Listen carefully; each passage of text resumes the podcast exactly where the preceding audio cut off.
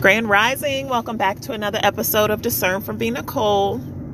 So, I want to talk about your why. When you embark on a journey, or when you set out for when you have your goals, or if you're, you know, trying to put yourself in a position of success, and again, success is whatever that means to you, what is your why?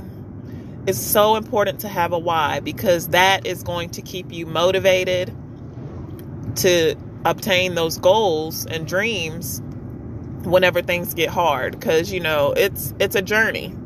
And it's it truly is a marathon you know and you have to stay motivated.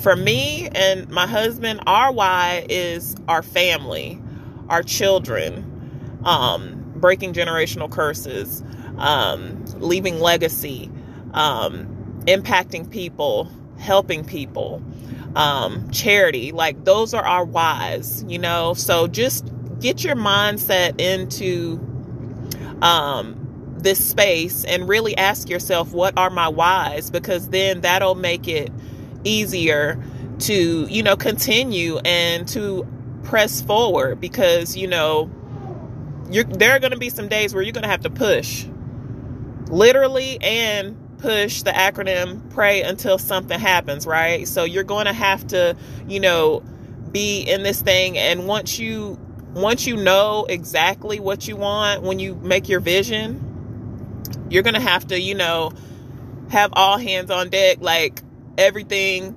goes to that. All your energy, all like completely sell out to it cuz that's the point where I'm at. Like I can't just do whatever I want to do anymore. Like when I'm called to do something like, for example, this podcast, I, this thought just came, I was studying and this thought just came into my spirit. I'm like, I need to put this out there, you know, because this is going to help somebody.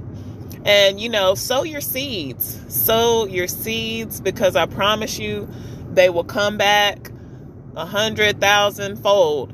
Trust me, it is so important. So know your why. That keeps you motivated. I love you. Y'all take care. Peace.